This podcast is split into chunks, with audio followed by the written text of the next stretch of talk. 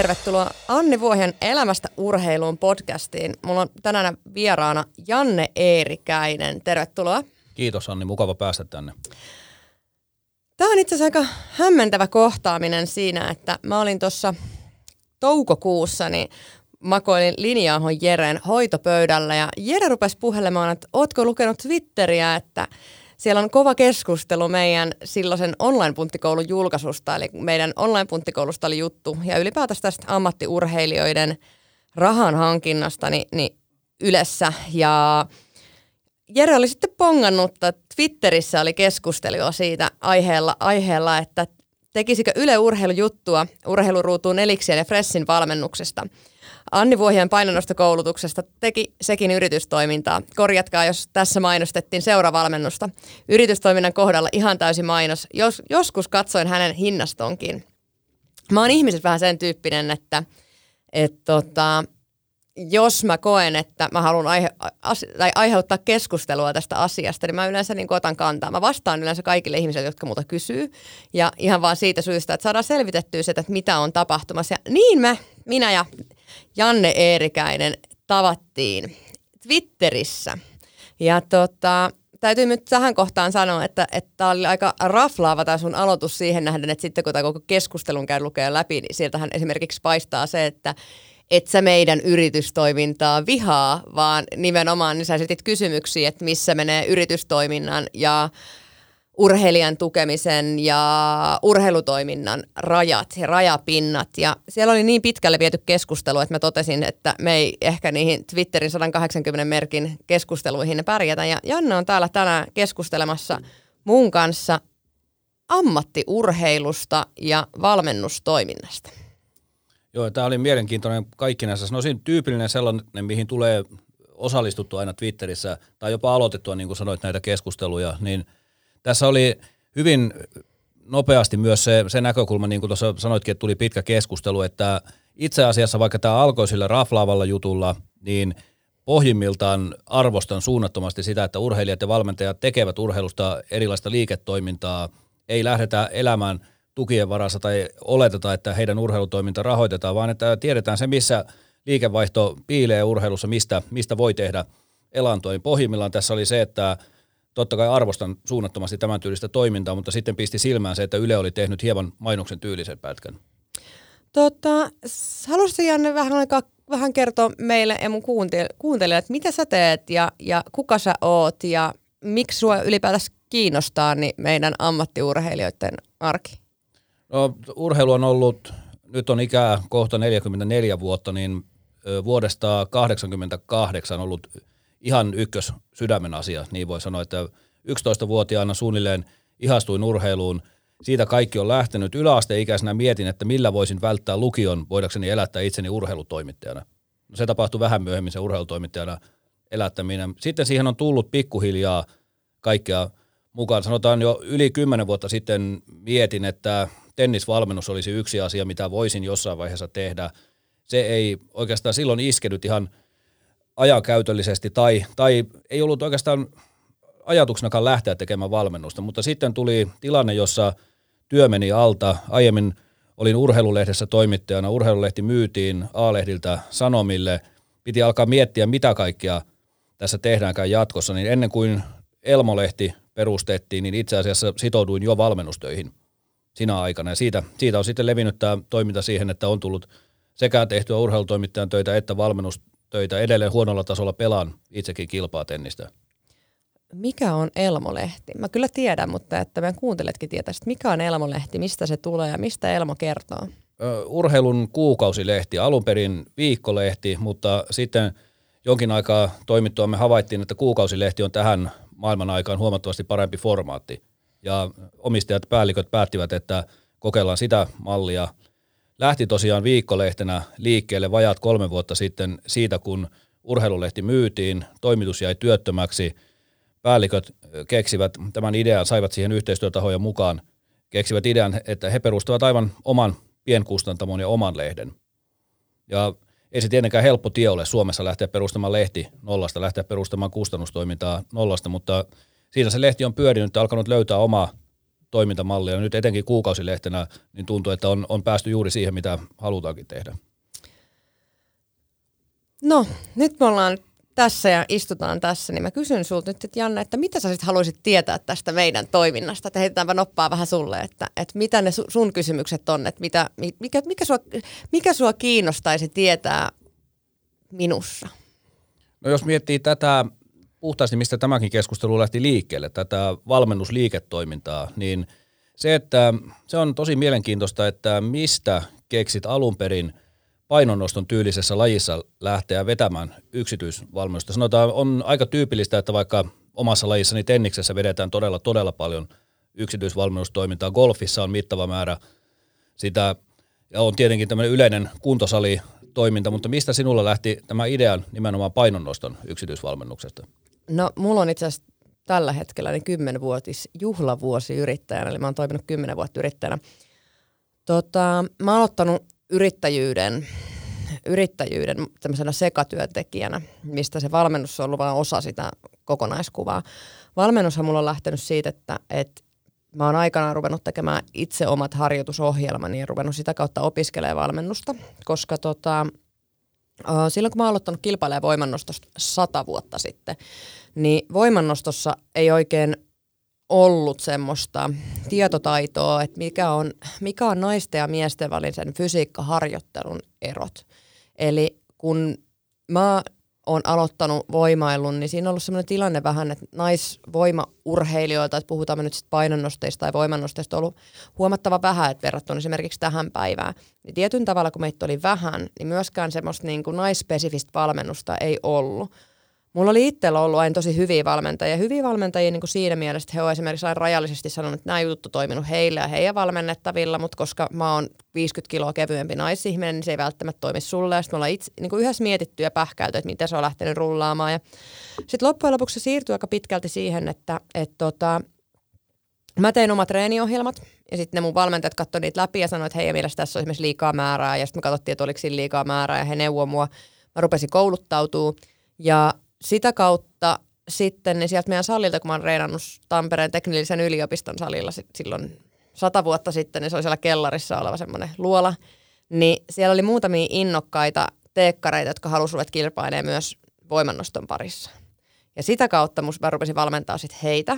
Alkuun niin kuin, mä oon aika pitkään tehnyt mun valmennustyöt ilmaiseksi. Eli niin kauan kun mä koin, että mulla on oikeasti – jotain annettavaa, semmoista annettavaa, että se ei ollut pelkästään mun kouluttautumista. Että se täytyy ensinnäkin muistaa se, mitä mä tar- tarkoitan, että, että valmentaminen itsessään on jatkuvaa kouluttautumista, eli jos sä pidät silmät ja korvat auki, niin sulla tulee tietotaitoa niistä sun vierellä olevista ihmisistä niin jatkuvasti. Ja kun sä saat siitä sun vierellä olevista ihmisistä tietoa, eli niistä, ketä sä valmennat, niin sä kehityt myös valmentajana.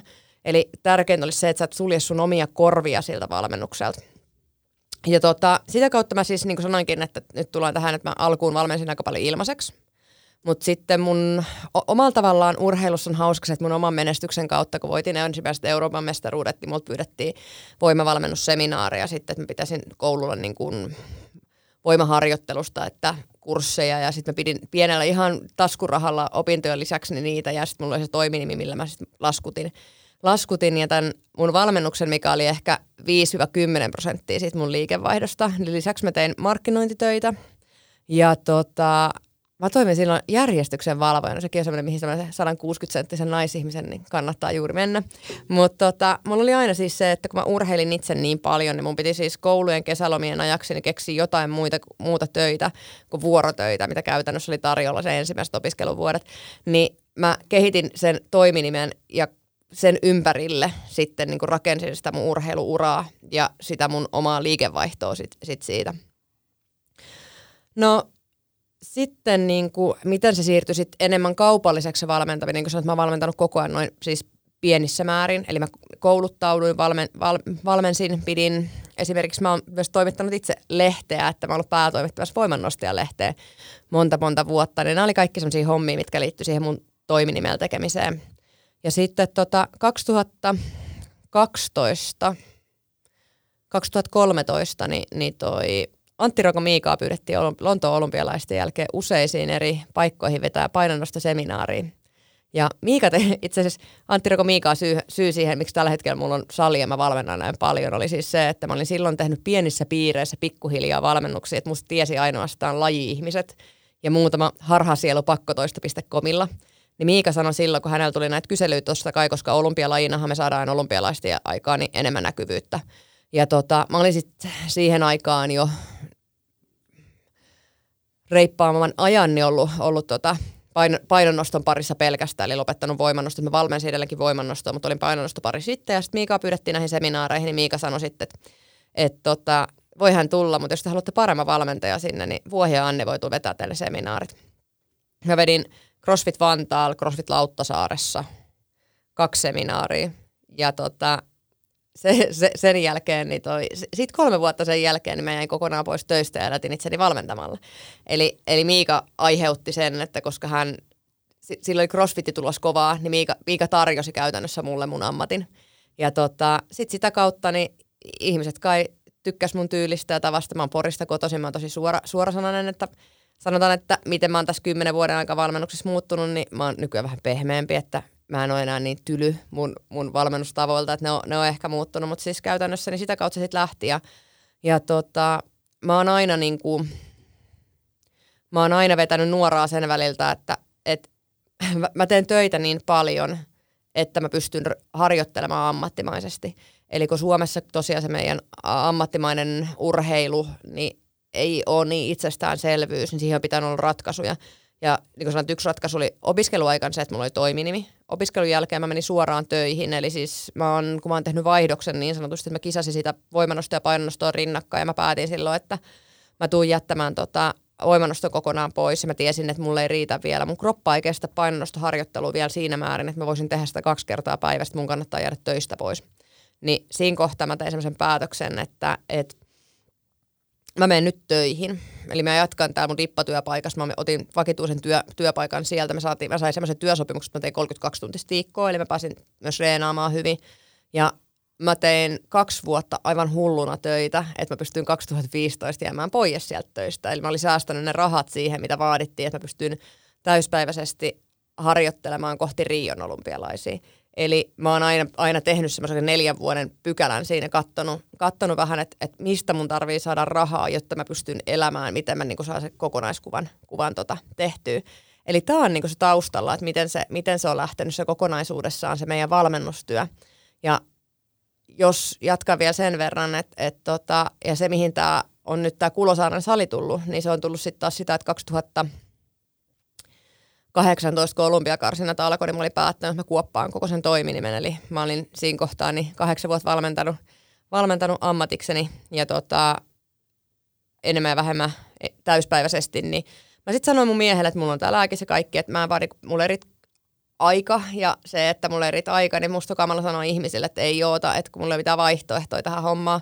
Ja tota, mulla oli useampi maajoukkueen valmentajia itsellä valmennus, valmennusringissä siinä vaiheessa, niin tehtiin, tehtiin paljon niin seurayhteistyötä, ja punttikouluja ja muut vastaavaa, niin sitten mun mies ehdotti, että mitäs jos me oltiin puhuttu siitä osakeyhtiöstä, mutta mitäs jos me otettaisiin muutama noista meidän, tai otettaisiin niin kuin tästä porukasta, että mulla oli tosiaan Jokisen Jussi, joka on tuossa meidän nykyisessä osakeyhtiössä, niin yhtenä omistajan Jussi on siitä asti, kun mä oon mun ekat kotisivut pykännyt aluille 2008, 2009, niin hän on pitänyt mun kotisivu yllä ja auttanut niin tästä näissä verkkopalveluissa, eli hän on itse tota, TT-yltäni IT-puolelta ja tota, myös pitkän linjan voimailija. Ja sitten tosiaan mun aviomies, joka omistaa niin osuudet tuossa firmassa, niin he sanoivat, että he vois niin kuin, että se oli helppo tapa, että mä olin aina maksanut Jussin toiminimelle palkkaa mun toiminimeltä, kun hän auttoi mua, niin sitten saatiin se niin kuin nollattua sillä, että hän otti niin kuin osuuden periaatteessa minun töistäni.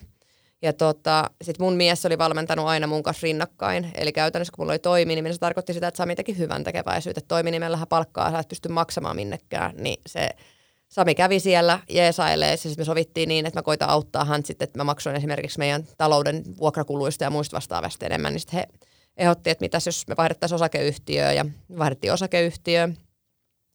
Toi sali tuli ihan vahingossa, mutta tota, lopputulema oli nyt sitten se, että nyt tässä pari vuotta myöhemmin niin meillä on neljästä, niin neljästä kuuteen niin työntekijää, joista niin kuin viisi kuudesta on maajoukkueen nostajia. Eli kä- käytännössä siis se, että meillä jokainen tekee töitä sen mukaan, että mitä oma aikataulu antaa periksi. Ja tota, sillä me sitten he tekevät nyt siellä ne meidän maajoukkueen nostajat sitä, mitä mä tein kymmenen vuotta sitten. Eli he pystyvät tekemään töitä sen verran, millä he pystyvät sitten taas lähteväksi pariksi kolmeksi viikoksi ulkomaan leirille. Eli, eli tota, he voi olla puoli vuotta pois ja tulee tulla takaisin ja, tai sitten tehdä koko ajan vähän enemmän töitä siellä, että miten he itse sen näkee, että me ollaan se rakennettu niin sen mukaan, että käytännössä kun meillä on nollatuntilistoja, niin se tarkoittaa siis sitä, että ei ole pakko tehdä töitä ja sitten voi tehdä töitä, jos haluaa. Että se on ollut tosi kiva siinä. Se tarkoitti myös sitä, että omalla tavallaan niin mun ei, mun ei tarvinnut pistää pillejä pussiin, että se mun työ, mitä mä olin tehnyt siihen kymmenen vuotta, niin jatkuu eteenpäin. Että et, niin kuin sanoinkin, että et mulla se palo sinne, sinne lääkiksen puolelle, kunto, kun, kuntoliikunta ja, ja ihmisten kuntouttamiseen ja muuhun on niin suuri, että mulle se lääkikseen pääsy, niin ajo kuitenkin sen perusvalmentamisen ohi, että se määrä, mitä mä olisin pystynyt valmentaa, niin olisi ollut niin pieni, että se ei olisi ollut enää niin kuin, sillänsä, joo, olisi ollut kannattavaa, mutta niin kuin, että sen niin kuin on, on tosi vaikea, kun on niin empaattinen ihminen kuin minä, niin myydä koko ajan ei ole. Eli ihmiset kysyvät, onko valmennuspaikka, että no ei ole, että mä en valmenna enää. Niin sitten se ei ollut niin kuin kenenkään kannalta kivaa, niin tämä meidän salin perustaminen mahdollisti se, että me saatiin sinne uusia valmentajia ja laajennettua sitä toimintaa ja mä pystyn edelleenkin jatkaa sitä mun työntä jokseenkin paljon pienemmillä tunneilla mitä ennen. Ja kuulostaa kaikkinensa aika ihanteelliselta kuviolta just tämä, mitä sanoit, että voi, voi tehdä sen mukaan, mikä on aina tilanne, että sinä voit itse tehdä niin tai, tai muut nostajat voi tehdä samalla tapaa. Ja, ja sitten nimenomaan, jos miettii, minua kiinnostaa aina toimittajana se, että minkälaista on huippuurheilijan arki. Eli jos ajatellaan sitä, että, että moni, monella huippuurheilijallahan on aikaa. Että ehkä, ehkä liiotellaankin sitä, että totta kai se urheilija elää koko ajan, 24 tuntia eletään urheilijan elämää, pitää syödä, levätä hyvin. Jokainen tekeminen mitoitetaan sen mukaan, että pystyy elämään urheilijana, mutta, mutta silti tosiasia on, että urheilijoilla on aikaa. Aika moni on urheilija on nuori, se aika menee helposti johonkin pleikkarin pelaamiseen tai vastaavaan, ihan, ihan roikkumiseen ja oleiluun, niin – se, että urheilija käyttää sitä olemassa olevaa aikaa, joka treenaamiselta, kisaamiselta, muuta jää, niin minusta tämä on juuri se, mitä yhä enemmän huippuurheilijoiden pitäisi miettiä omalla kohdallaan, etenkin yksilöurheilijoiden, samoin sanotaan yksilöurheilijoiden valmentajien, että säännöllisin väliä saa lukea sellaisia haastatteluja vaikka missä, en nyt muista ulkoa, että kuka, mutta joku keihänheittovalmentaja esimerkiksi ehdotti taannoin sitä, että sadalle parhaalle suomalaiselle yksilöurheilijan valmentajalle pitäisi taata jollain valtion tai olympiakomitean millä onkaan tuella 3000 euron kuukausipalkka, jolloin huippuurheilijan valmentaja voisi keskittyä koko työviikon yhden huippuurheilijan valmentamiseen ikään kuin valtion tukemana. Niin ensinnäkään tällaisen mallinhan ei löydy rahaa. Se on ihan selvä. Mistään ei löydy niitä varoja, millä palkata sata valmentajaa kolme tonnia, kaikki ne sosiaalikuluineen.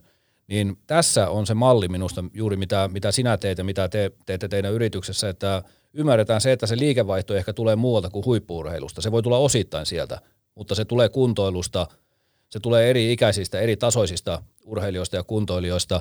Ja ennen, ennen kaikkea, että, että tehdään sitä työtä. Ei, ei ajatella pelkkää huippuurheilua, ajatellaan myös niin niitä ihan kuntoilijoita tai jotka haluavat oppia lajin. Ja lähdetään, lähdetään sitä kautta hakemaan liikevaihtoa. Tässä, tässä on minun mielestä paljon ideaa. No jos nyt ihan niin kuin, jos mä mietin itse, että mitä asioita esimerkiksi, niin kuin, jos puhutaan valtakunnallisesti, mitä tekisin toisin, niin esimerkiksi semmoinen asia, että Suomen painonnostoliiton olisi silloin, kun 2010-luvulla tullut ihan järjetön voimailulajien nousukausi. Että jos mietitään, niin naisten voimaharjoittelu ja lasten ja nuorten voimaharjoittelu, ikäihmisten voimaharjoittelu on suositumpaa kuin koskaan. Meillä on ihan järjetön määrä mastersurheilijoita, ihan järjetön määrä kuntoliikkujia painonnostossa tällä hetkellä ja yhdistetty siihen crossfittiin, koska siinä on crossfit taustalla, niin tässähän on niin ihan hirveä potentiaali ja mahdollisuus olisi ollut siihen. Niin pitäisi, tai niin kuin, miet, omalla tavallaan, niin mitä itse olisin, tämä kamala arvostella omaa lajiliittoa, mutta se johtuu, mä, mä kerron myös, että mistä se johtuu, miksi niin ei ole tehty. Eli, eli se, minkä takia näitä asioita ei ole voitu tehdä, niin on ollut se, että kun siellä palkattuu henkilökuntaa, palkattuu henkilökuntaa ei voi olla, kun ei ole rahaa. Niin omalla tavallaan se, siihen olisi pitänyt saada niin iso talkooporukka puskemaan se juttu alku, niin alku läpi, jotta sinne olisi tullut sitä rahaa, jotta olisi pystytty ruveta pyörittämään itse tätä. Niin se, mitä Painonostoliitolla olisi pitänyt tehdä, niin rakentaa oma fysiikkaharjoittelukeskus, mihin olisi tehnyt yhteistyötä muiden lajien kanssa. Nyttenhän urhea tekee sitä fysiikkaharjoittelukeskus, mihin menee urhean lajit ja, ja tota, urheilijat niin menee harjoittelemaan sinne. Niin sama olisi pitänyt tehdä 2010-luvun alussa, niin painonnostoliitotoimistot etsii omat paikka, oma sali, siihen sponsoreita, sinne kaikki, kun meidän liitolla on todella hyvää valmentajakoulutusta. Painonnostolajinahan on semmoinen, että joka ikinen tenniksen pelaaja niin käy salilla ja, ja niin kuin golfarit käy salilla ja jääkiekkoilijat käy salilla, niin me oltaisiin pystytty tarjoamaan sieltä ammattitaitoista valmennusta, ammattitaitoista fysiikkaharjoittelua sekä tilaa niille, jotka ei halua ottaa meiltä valmentajia, mutta valmentautuu itse sekä yhteistyötä muiden lajien kanssa. Se olisi vaatinut rahaa. Se olisi vaatinut talkootyötä. Ja jos mä nyt mietin sitten taas, niin kuin sanoinkin, että mä aina, niin kuin, mit, mitä se olisi vaatinut, niin se olisi pitänyt vaan sen olisi pitänyt py- pystyä lykkäämään pystyyn omalla tavallaan näkimällä se, että mihin se kaikki johtaa. Eli esimerkki, niin kuin sanoinkin, että, että kun sinun kanssa kun juteltiin tuossa yksityisviestinä Twitterissä, niin sanoinkin sitä, että mä en ole vielä nostanut euroakaan palkkaa meidän firmalta.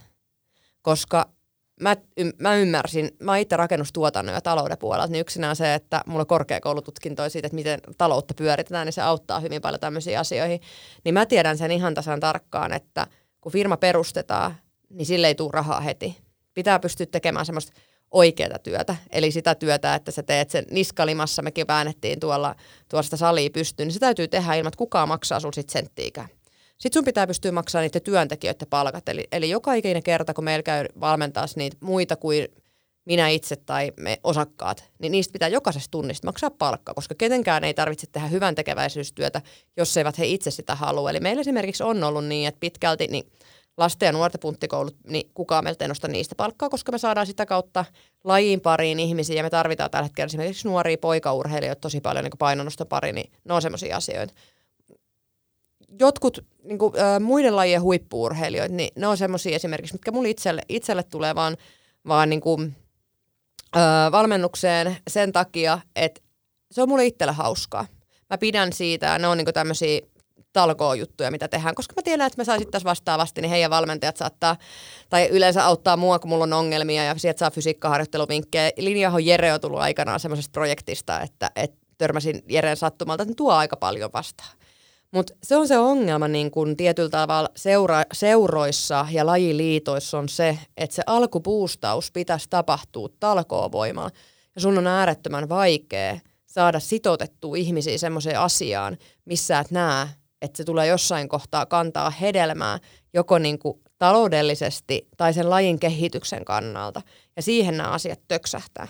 Ja se on se, niin kuin, että missä mis yleensä kysytään, että voisiko valtio maksaa, valtio maksaa rahaa tai voisiko valtio tehdä sitä. Mutta kun talkootyö, siis siitä on tehty tosi vaikeaa, koska jos me mietitään talkootyötä, niin talkootyötä sä et voi enää edes tehdä, koska se lasketaan verotettavaksi tuloksi. Niin kaiken kaikkiaan se, millä Suomessa ollaan rakennettu huippuurheilua vaikka 50 vuotta sitten, niin kaikki seurojen kerhotalot ja joulujuhlat ja kaikki ne on rakennettu talkootyöllä. Siellä on joka, joka pitäjästä on löytynyt ne ö, rakennusmiehet, jotka on tullut rakentaa, se puufirma, joka on antanut puut. Ja sieltä on tullut hiekkakuopalta hiekat yleisurheilukentille ja tenniskertan verkot on hoidettu paikalliselta verkkofirmalta. Ja niin kuin sieltä, on, sieltä on talkootyönä rakennettu ne mihin, mihin se, se urheilu tullaan tekemään. Mutta semmoista talkootyötä ei ole enää Suomessa. Ja se, että sen pitää, niin kuin mä sanoinkin, että, että tänä päivän 2020-luvulla niin sun ei tarvitse tehdä eikä pidä tehdä ilmaiseksi töitä. Mutta se ei ole ilmasta työtä silloin, jos sä itse uskot siihen juttuun, että nyt kun mä vaikka kolme, neljä vuotta panostan tähän hommaan, niin se tulee kannattamaan joko sille seuralle – joko sulle itselle tai sille yhteisölle. Ja se puuttuu siinä tällä hetkellä, että on hirveän vaikea pyytää, niin saada ihmisiä innostumaan asioista, missä pitäisi pystyä tekemään ilman tuntilaskuria töitä sen eteen, että viiden tai kuuden vuoden päästä kannattaa. Joo, tämä on, tämä on ilman muuta yksi, yksi iso asia urheilussa ja näkyy tuolla, siis kun toinen, oma toinen työnantajani on mailapeliseura Smash Itä-Helsingissä, niin toimii itse asiassa seura toimii kolmen kaupungin alueella Helsinki, Espoo, Kotka – niin näkyy totta kai seuratoimintaa, kun katsoo nyt siitä perspektiivistä ja seurannut seuratoimintaa toimittajana kauan, pelannut itse, ollut, ollut kaikenlaisen seuratoiminnan kanssa nuorena myös muissa lajeissa mukana seuratoiminnassa, niin kyllä kautta linjan katsoen se tosiaan, niin kuin sanoit, se talkootyö vähenee koko ajan. Esimerkiksi tennisseuroissa on, siis sanoisin, että on paljon hyvää nimenomaan siinä, että kaikesta maksetaan. Et isoissa seuroissa esimerkiksi on tosi paljon työntekijöitä, meilläkin seurassa on kymmeniä työ, kaikki tuntityöntekijät lasketaan, niin puhutaan jostain tyyppiluokka 60 työntekijästä. Se on tosi arvokas juttu, että pystytään työllistämään sellainen määrä ihmisiä mutta sitten se aiheuttaa sen, että se talkootyö loppuu kokonaan. Et, mutta vastaavasti, kun on paljon työntekijöitä, niin hallitus voi keskittyä hallitustyöhön, eikä hallituksessa tarvitse pelätä, että sen kokouksen jälkeen pitää itse ruveta tekemään töitä, koska työntekijöitä riittää muuten, muuten sitten. Mutta, mutta se on ihan totta, että tässä, tässä on varmasti tiettyä ongelmaa urheilussa. On ja urheilun puolesta just nimenomaan, niin kuin sanoitkin, että se talkootyö, meillä sotkeutuu nyt moni asia. Eli nyt puhutaan, jos puhutaan, puhut, palataan siihen ammattiurheilu ja huippuurheilu. Eli, eli tota, jos me mietitään, niin kuin, että miten mä rahoitan mun oman elämän tällä hetkellä, niin mul, meillähän on ä, ammattiurheilijoilla tai olympiakomitea tukiurheilijoilla ja kansainvälisillä urheilijoilla on oikeus käyttää urheilijoiden urheilurahastoa. Urheilurahasto on siis rahasto, mihin meidän sponsorirahat tulee. Ja sponsorirahoja me saadaan nostaa ää, kulukorvauksina, eli, eli se, että ne pitää olla lyhennettäviä kuluja, matkakorvauksia kisamatkoista, hierontakuluja, ää, lääkärikuluja tai esimerkiksi apteekkikuluja niin, että ne on lääkärin määräämiä lääkkeitä. Ja urheiluvaatteet enää menee tähän. Se, jos me halutaan nostaa sieltä rahaa ihan niin kuin käteen riihikuivaa, niin se täytyy nostaa verokortilla. Ja tota, se menee sen hetkisen verotuksen mukaan, eli me nostetaan sieltä rahaa, se tulee verokortin mukaan ja sitten urheilurahasto hoitaa se. Se on se ensimmäinen homma, sponsorirahat. Ja tota, sponsorirahoista ja sponsoroinnista ylipäätänsä me pystyttäisiin puhumaan seuraava 45 minuuttia, koska se on, se on sellainen asia, että mä oon itse kisannut kansainvälisesti 12 vuotta, niin se on 12 vuodessa muuttunut tosi paljon. Eli siinä, missä tietyllä tavalla pelkillä meriiteillä sä pystyt hommaamaan itselle sponsoreita, niin nykyään se vaaditaan paljon enemmän. Ja sitten siihen sotkeutuu samaan aikaan se, että meillä on edelleenkin tosi vanhakanta, vanhakantaista suomalaista sponsorointia. Eli siis, että mietitään, että, että tulisi paitaan logo. Ja sitten on nämä, nämä somen tuomat haasteet siitä, että näkyvyyttä pitäisi saada, niin se on varsinkin nuori urheilijoiden niin aika monen viidakko ruvet katsomaan sitä, että miten haluaa tehdä ja milleen halutaan tehdä. Ja sitten kun se tekee sen, että aina esimerkiksi se, että sä teet merittiin, niin ei ole merkitystä. Niin kuin, no joo, Harri Halmeni, mun manageri, sanoo aina, että urheilijalla pitää, urheilijalla pitää olla merittejä, sitten täytyy olla näkyvyyttä ja sitten pitäisi olla vähän niin kuin omaa älliä, eli se, että miten sä rakennat sitä, sitä sun brändiä. Niin se on ne kolme juttua, mitä se, mitä se niin kuin tehdään. Ja, ja tota, se some sotkee sitä niin, kuin niin paljon, koska se tekee sitä, että, että se urheilijan oma identiteetti on siellä niin kuin pelissä. Ja sitten se, ratko- se periaatteessa ratkaisee se, että kun seurataanko sua, että miten ne muut ihmiset mieltää sut. Se ei ole enää kysymys siitä, että, että miten hyvin sä nostat, vaan siinä tulee myös se, että miten, miten ne muut mi- ihmiset mieltää sut. Mutta omalla tavallaan se on myös helpottavaa, koska silloin yhden kilpailun arvo ei ole niin suuri, mitä se on ollut kymmenen vuotta sitten. Eli siinä, missä ihmiset muistavat ainoastaan edellisestä kilpailusta, niin tänä päivänä sut voidaan se kilpailun jälkeen seuraavan päivän muistaa esimerkiksi hyvästä somepostauksesta hyvästä podcastista, hyvästä vlogista. Eli urheilijalla on niin mahdollisuuksia tietyllä tavalla ö, laittaa itsensä markkinointipeliin eri tavalla. Ö, kolmas asia, mikä on tosiaan, niin kuin sanoitkin, että mun, omalla elämässä, niin mä oon, tällä, mä oon tällä hetkellä myös ihan oikeassa töissä. Eli tota, mä teen tutkija, tutkijahommia, niin Ortonilla eli teen väitöskirjatutkimustyötä, mistä mä saan myös jonkin verran palkkaa. Eli, eli siis teen väitöskirjatutkimusta kaikki ne vapaa-ajat, mitä mä urheilusta on pois. Eli kun mä silloin ne hetket, kun mä haluan rentoutua ja mä en halua olla salilla, eli tämä käytännössä niin nämä meidän valmennukset ja muut vastaavat, niin mä teen sitä väitöskirjatutkimusta. Se, minkä takia mulla on siinä oikea elämänä opiskelut ja lääkisjutut mukana ja ollut koko ajan vahvana mukana, niin on ollut se, että on aika siistiä, että kaiken sen somen, kaiken sen urheilun, kaiken sen menestyksen pakon takana, niin mulla on arkiduunipaikka niin se tekee aamuista tosi helppoa. Se tekee tosi helppoa siitä, että et, et niin kuin, sitten joskus kun mun ammattipainonnosta ja ura esimerkiksi loppuu, niin se mun arki jatkuu silti. Eli siis kun sä kysyt ammattiurheilijan arjesta ja ajankäytöstä ja kaikesta, niin sä oot ihan oikeassa siinä, että sit sulla on se tyhjiö. Jos sä lopetat sen reenin, sä lopetat sen somen, sä lopetat sen, mitä se ammattiurheilija kaiken kaikkiaan on siinä ympärillä, niin sitten kun se riistetään sulta pois, niin jos sun arvomaailmassa ei ole ollut mitään muu kuin se yhteistulos, niin se on aika niin kuin iso aukko täytettäväksi 30, 35-vuotiaan, niin siihen pitäisi nimenomaan nuorilla urheilijoilla pistää enemmän paukkui. Ja vaikka just seuratyöllä, niin tukea sitä työhön oppimista ja, ja tota, omia projekteja. Ja meilläkin on esimerkiksi, niin kuin meillä tuolla, meidän tässä osakeyhtiössä, niin mä oon sanonut sitä, että kaikki ideat, kaikki ideat, mitä meidän niin kuin muut urheilijat haluaa esimerkiksi toteuttaa, omia valmennuksia, omia nettiohjelmointeja tai ihan whatever. Niin kuin viime joulun, kun me puhuttiin tästä asiasta, niin kuin mä sanoin, että kun mä en pysty itse täällä, niin kuin mulla ei ole aikaa työskennellä niin paljon, mutta jos teillä on niin kuin halukkuutta kehittää jotain juttua, niin tulkaa sanoa, mietitään yhdessä, että he oppis myös siihen työntekoon. Meillä on aika paljon myös nuoria, ty, nuoria ihmisiä siellä, että he oppis siihen työntekoon. Se olisi myös niin omalla tavallaan helpompaa siihen, että kun sä saisit sinne, niin kuin sanoit, arkeen semmoista arkisisältöä, niin sen urheilun tuoma paine on paljon helpompi ottaa vastaan. Ja voitte sitten mun kuuntelijat sanoa, että jos mä oon väärässä, mutta esimerkiksi Jääkiekkoliitto on muistaakseni tehnyt tästä aika paljon yhteistyötä ammattikorkeakoulujen kanssa. Eli SM seuroissa on mahdollisuus tehdä henkilökohtaisen opintosuunnitelman kanssa opintoja pelikauden aikana ja, ja tota, siihen on niin tuettu, että olisi myös muutakin tekemistä kuin pelkkä se jääkiekko. Just sen takia, että kun se laji, urheilu on laji, a, aika armoton siinä, kun yksikin isompi loukkaantuminen voi katkaista sun uran, niin se, että sul olisi siellä taustalla jotain muutakin, mistä pitää kiinni. Joo, tässä on hyviä esimerkkejä, kun vaikka ajatellaan nyt just joukkueurheilijoita, niin eihän väkisinkin istuvat paljon bussissa tai, tai riippuu missä päin maailmaa pelaa, mutta Suomessa istutaan paljon bussissa, on aikaa, jälleen tullaan siihen ajankäyttöön, niin jos haluaa sen neljä viisi tuntia, mitä ajetaan puolen Suomen halki, niin sen voi käyttää myös opiskeluun siinä, siinä ihan hyvin. On ja mä sanon nyt itsestäni tämän verran, että no itse asiassa nyt kun me tehdään tätä haastattelua, niin mun, on, mun Valviran lääkärin lupiin niin kaikki tentit nyt tehtynä, mikä oli tämmöinen pienen ihmisen ihme, eli mä oon nyt sellainen pauttiaralla kaksi ja opintopistettä suorittanut yhteen olympiaadiin, mikä pidän ihan hyvänä, hyvänä tota saavutuksena, niin mä en ole ikinä opiskellut silloin, kun mä en ole halunnut. Eli mä oon myös kisamatkoilla niin katsonut sarjoja, leffoja, mutta mä oon opiskellut aina silloin, kun musta tuntunut hyvältä. Ja tietyllä tavalla nyt tullaan sitten taas siihen, että kun meillä ammattiurheilija, meillä on aika harvoin esimerkiksi Kelan opintotuen sen takia, että me saan nyt opintopisteitä. Meillähän ei ole pakko opiskella.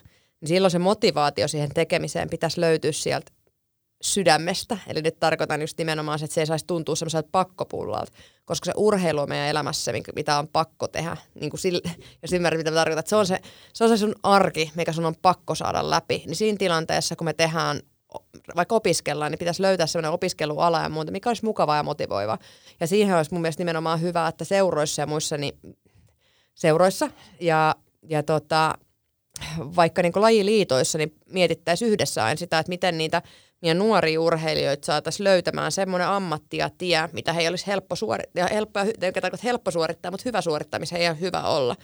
Ja tota, mä tiedän yhden esimerkiksi, no lääkis on esimerkiksi semmoinen paikka, että monet valmentajat välttelee, että omat valmennettavat ei hakisi lääkikseen, koska se on raskas koulu. Mutta se, että kun meidän kaikkien ei tarvitse kävellä sitä 60 opintopisteen vuositietä, vaan me voidaan tehdä siihen ihan omanlaisemme tie. Ja nimenomaan niin tarkoitinkin tällä, että et, et seurojen tehtävä olisi mun mielestä niin yksilöittää sitä, että mitä ne, mitä ne meidän jäsenet ja sitten lajiliitoissa varsinkin niin maajoukkuetasolla, niin maajoukkue junioreille ja muilla vastaaville, niin saada sitä tukea siihen, että opintojakin pitäisi suorittaa ja pitäisi saada sitä koulua eteen, eteenpäin. Ja arvostettaisiin myös sitä, mitä sen urheiluuran jälkeen jää, eikä vaan odotettaisi sitä, että tuleeko meistä, meistä ammattilaisjääkiekkoilijoita tai koripalloilijoita tai yleisurheilijoita, koska siis se on aika pieni prosentti, joka tekee ammatin siitä urheilusta. Niin ja siitä, tässä, tässä onkin hyviä esimerkkejä tästä asiasta. Miettii vaikka tuolta omasta se, mailapeliseurasta tennispuolelta, niin meillä esimerkiksi on ihan selvä linja siinä, että, että valmennusta ei edes, osa junioreista on tietenkin Suomen parhaita, Euroopan parhaimmistoa, maailman, maailmankin parhaimmistoa periaatteessa, niin lähtökohta on silti, että koulu käydään. Itse, itse valmennan kylläkin enemmän aikuispuolella vastaan itse asiassa seuran Tenniksen aikuisvalmennusosastosta, mutta sitä näkee sitä seuratoimintaa paljon muuten, niin lähtökohta on se, että lapset ja nuoret käyvät koulun ja urheilevat sen jälkeen Ja sitten toinen vastaava esimerkki toisesta suuresta seurasta Helsingin ja Suomen alueella HVS, jonka valmennuspäällikkö Saku Siivonen veti Tenniksen kilpavalmentajakoulutuksen, jonka suoritin viime vuonna, niin Sakulla oli aivan loistava ajatus. Hän sanoi, että jos ajatellaan, että sadasta pelaajasta, jotka panostaa tosissaan, kaksi voi koskaan päästä suht kovalle tasolle, sitä valmennusta ei tehdä niitä kahta varten, vaan niitä 98 varten, joille pitää löytää joku muu hyvä elämä. Niin, ja siis se on, niin kuin, niin kuin sanoitkin, että tietyllä tavalla tullaan myös siihen, että, että valmentajuudessa on mun mielestä kiinni siitä, että, että itse, niin kuin sanoinkin, että itse valmennan aika montaa, tällä hetkellä aika montaa nuorta maajoukkuetason nostajaa, niin, niin heistä esimerkiksi tämä meidän tyttönostaja, niin olin jännittyneenä SM-kisosta hän mietti, jos hän epäonnistuu, niin mun mielestä valmentajan työ ei ole arvottaa sitä urheilijaa sen tuloksen mukaan, vaan tai siis totta kai ollaan tyytyväisiä siihen tulokseen, mutta pitäisi luopua siitä omasta menestymisen nälästä ja nähdä siellä se, niin kuin sanoitkin, sen, sen, sen urheilijan elämä ja mitä siitä jää jäljelle. Että se, että me ei voida valmentajana niistää niitä, niitä tota, urheilijoita ihan loppuun. Että jossain Venäjällä se on vähän eri asia, ensinnäkin kun siellä on materiaalia tosi paljon ja kulttuuri esimerkiksi on erilainen, mutta me ei voida Suomessa ruveta niistämään niitä urheilijoita loppuun, vaan meidän pitäisi pystyä tukemaan sitä, että heistä kasvaisi hyviä yksilöitä, täyspainoisia, henkisesti hyvinvoivia yksilöitä, eikä niin, että, että, että ollaan luovuttu kaikesta ennen kuin se ura on päässyt edes alkamaan. Ja mä oon itse sitä mieltä, ja mitä, mitä pidempään on itse ammatikseni urheilun, niin sitä paremmin mä oon nostanut ja sitä parempi urheilija musta on tullut. Että mitä enemmän mä pidän mun omasta elämästäni, mitä paremmin mulla mun omassa elämässä menee, niin mitä paremmin mun koulu menee, sitä enemmän mun urheilu kulkee. Ne ruokkii kaikki toisiaan. Eli kun, silloin kun musta tulee väsynyt, silloin kun tentit ei mene läpi, silloin kun, silloin kun tota, mulla on firmassa esimerkiksi liikaa hommia tai huolia tai murheita. Silloin kun mä saan mun väitöskirjajuttuja eteenpäin ja työt ei rullaa, kun mulla on rahamurheita. Nämä kaikki asiat on sellaisia, että siinä kohtaa niin mikään ei toimi. Eli se, mitä niin kuin valmentajille pitäisi ehkä enemmän opastaa, mä oon itse oikeasti ihan superhyvässä tilanteessa siinä, että mulla on niin hyvä oma valmentaja. Ja tota, on nimenomaan se, että me nähtäisiin se, että tämmöisillä mun tyylisillä urheilijoilla esimerkiksi, mitä mä oon, niin mulla tekee hyvää se, että jos mä kaksi päivää valvon ja teen kaikki kouluhommat, koska mä saan siitä niin paljon hyvää mieltä, että mun, ur, mun urheilu kehittyy sillä. Eli kun se mun joku osa-alue menee eteenpäin, niin se vetää sitä koko toista aluetta eteenpäin.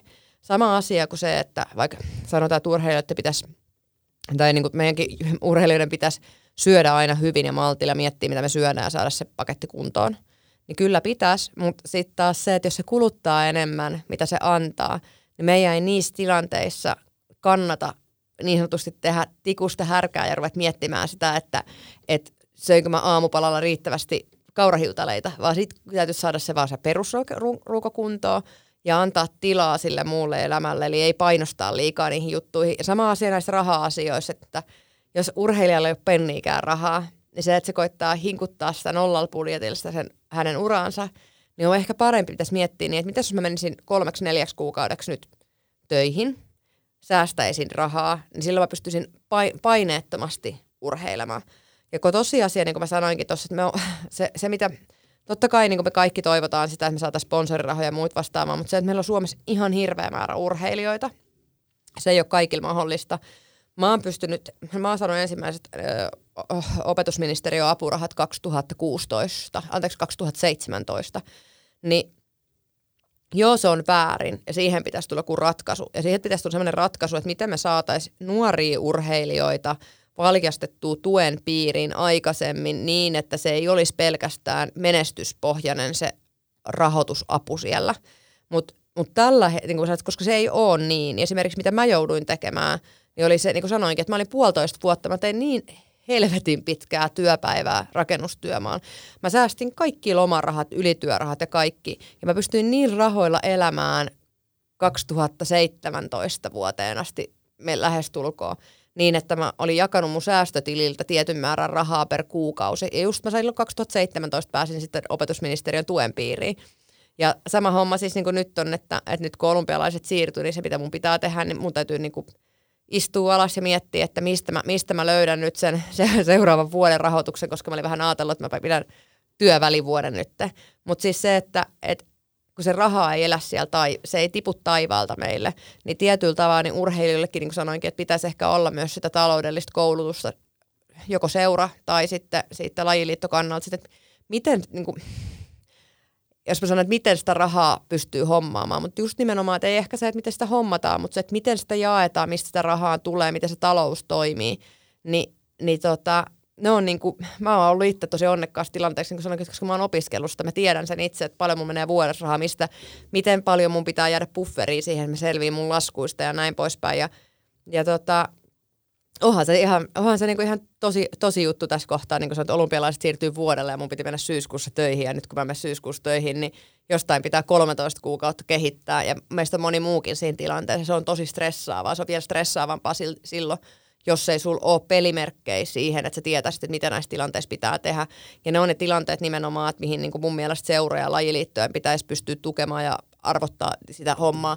Tai sitten niin kuin sanoinkin, että olla, siellä voisi olla esimerkiksi tämmöisiä valmennusratkaisuja, missä ne urheilijat pystyisivät tekemään harjoittelun ohella itselleen vähän, vähän, tota, vähän rahaa ja hommata elantoaan. Tai esimerkiksi niin kuin sanot, kun meillä on ollut niin, että meillä urheilijat, kun tietää, että elokuussa, no, osalla meistä esimerkiksi niin kuin on elokuussa vaikka EM-kisat, niin he tulee tekemään keväällä niin tietyn pätkän työvuoroja ja niin poispäin, säästää ne rahat, säästää ne rahat siitä, jotta he pystyvät käyttämään sinne EM-kisoihin ne. Niin se on se, mitä me ollaan meidän firmassa myös, että niin meidän osakeyhtiön kanssa, niin ollaan, mä oon opettanut myös meidän muille nostajille sitä, että et, et me autetaan – me yhdessä kaikki autetaan toisiamme siinä, että me pystyttäisiin tekemään ammattimaista urheilua. Ja se on se, mihin meille kaikille valmentajille rahat menee. Eli me tehdään töitä, tunteja tuonne, valmennetaan sen eteen, että me pystytään ennen kisoja olemaan kaksi kuukautta tekemättä mitään, että me voidaan keskittyä siihen. Koska tämänhetkinen järjestelmä ei anna mahdollisuutta siihen, että urheilijat pystyisivät vaan olemaan kotona, opiskelemaan ja sitten käymään kisoissa, koska se käytä, niin kuin sanoinkin, että käytännössä se tuki, mitä me saadaan, niin ei riitä siihen, että sit, sit se pitää jostain saada ne eurot, että se on joko sponsoroinnista tai sitten työntekemisestä. Ja tässäkin tuli monta, monta oikeastaan, mihin voisi tarttua, mutta on aika oleellinen juttu se, että miettii, että sanoit, että 2017 lähtien olet vasta itse ollut tukiurheilija, niin se, että sitä ennen jo Riossa kuitenkin olympialaisissa kymmenes, niin se, se kertoo aika hyvin, ja puhumatta sitten voimanosto aikana Euroopan mestaruuksiakin, niin, niin se se kertoo kuitenkin sen, että sulla on ollut tämä oma rakenne aina kunnossa, niin kuin sanoit tässä. Että on, on ollut, oot tiennyt mitä teet, joku taloudellinen systeemi, mikä milloinkin se on ollut, mutta se on ollut siellä kunnossa. Ei ole tarvinnut valittaa tai ei ole tarvinnut olla puilla paljailla. Että systeemit on tavalla tai toisella ollut, vaikka se on varmasti ollut rankkaa. Joo, ei se siis, niin kuin sanoinkin, että ei se helppoa ollut, että olisi paljon helpompaa, että ilmanen rahahan on aina paljon helpompaa, tälleen niin kuin kauniisti sanottuna, että, että ei se helppoa ollut. Mutta tota, se on mun valinta ja sama asia, kun moni on sanonut, että ei ole helppoa käydä lääkistä samaan aikaan kuin urheilee, niin sekin on ollut mun valinta. Niin sitten se täytyy miettiä niin, että, että mä oon ollut valmis tekemään niitä hommia, hommia siis sen mun oman elämän eteen. Ja nämä on ollut ne valinnat ja musta on äärettömän hienoa tällä hetkellä, että mä pysty, oon pystynyt omalla työllä ja nyt kun mä mietin jälkeenpäin, me perustettiin isoja salia ja tota, mä pystyn omalla, sillä meidän salilla tästä koronasta huolimatta, niin meillä on nyt Repin on meillä kesä, kesätöissä, tekee kesätöitä, pystyy reenaamaan kaksi kertaa päivässä siinä samalla, niin mä pystyn mahdollista, mahdollistamaan sen, että ne myös muut urheilijat pystyy hyödyntämään sitä meidän konseptia, mitä me ollaan tehty. Ja tulevaisuudessa varmaan niin kuin vielä enemmän, että pystytään rakentamaan sitä sille, että sinne ja tukemaan kouluttautumisessa ja, ja, ja valmennuskoulutuksissa ja Repin opiskelee fysioterapeutiksi, niin siellä on niin kuin paljon sellaisia ominaisuuksia, että millä me saadaan tuettua sitä urheilijaa, nuoria urheilijoita siihen, että, että miten he rakentaa myös semmoisen turvallisen urheiluuran. Ja mä en tarkoita nyt, että ei tarvitsisi ottaa koskaan riskejä. Voi ottaa riskejä, pitää ottaa riskejä. Niin kuin olen mäkin ottanut riski, kun mä oon jäänyt töistä pois vakituista työpaikasta, työpaikasta laman alla meiningillä, niin eihän se nyt järkevää ollut. Että kyllä niitä riskejä pitää olla ja pitää ottaa, mutta tyhmiä riskejä ei aina kannata tehdä. Ja se on just se, että mihin mä oon niin panostanut, että me, me, meille, meille niin kuin, että opeteltaisiin siihen, tai opittaisiin siihen, että, että se urheiluuran jälkeenkin on jotain. Pitää jaksottaa itselleen myös omaa aikaa. Ja sitten se, että et on paljon helpompi hengittää, jos sulla on varsinkin taloudellisesti olemassa sellainen plan B. Eli se, että et No joo, niin kuin sanoit, tämmöisiä korona ei ole, että ei tämä nyt, itse, niin sanoit, ei tämä nyt itsellekään kauhean helppo hommaa, että, että, niin kuin, että mulla on, niin kuin sanoinkin, että mulla on kolme kuukautta aikaa järjestää tai jollain tavalla. Mutta siis käytännössä siis se, että kyllä, niin kuin, kyllä niin kuin urheilijan on helpompi hengittää, jos ei sun tarvitse odottaa pelkästään sitä, että mitä helmikuussa opetusministeriö päättää mun rahoituksesta. Eli se on niin se juttu, mitä mä itse on, on niin kuin sanoinkin, että on ollut onnekkaassa asemassa siinä, että, että me, niin kuin, kiitos niin kuin Antti Roikon Miikan, niin mulla on tämä homma lähtenyt näin, että mulla on ollut aina se takaportti siellä, että mistä mä voin hakea apua tai tehdä enemmän töitä tai sitten mennä lisää valmentamaan. Nythän mä oon valmentanut sitten enemmän. Ni, niin tota, se on ollut mulle se pelastuskeino.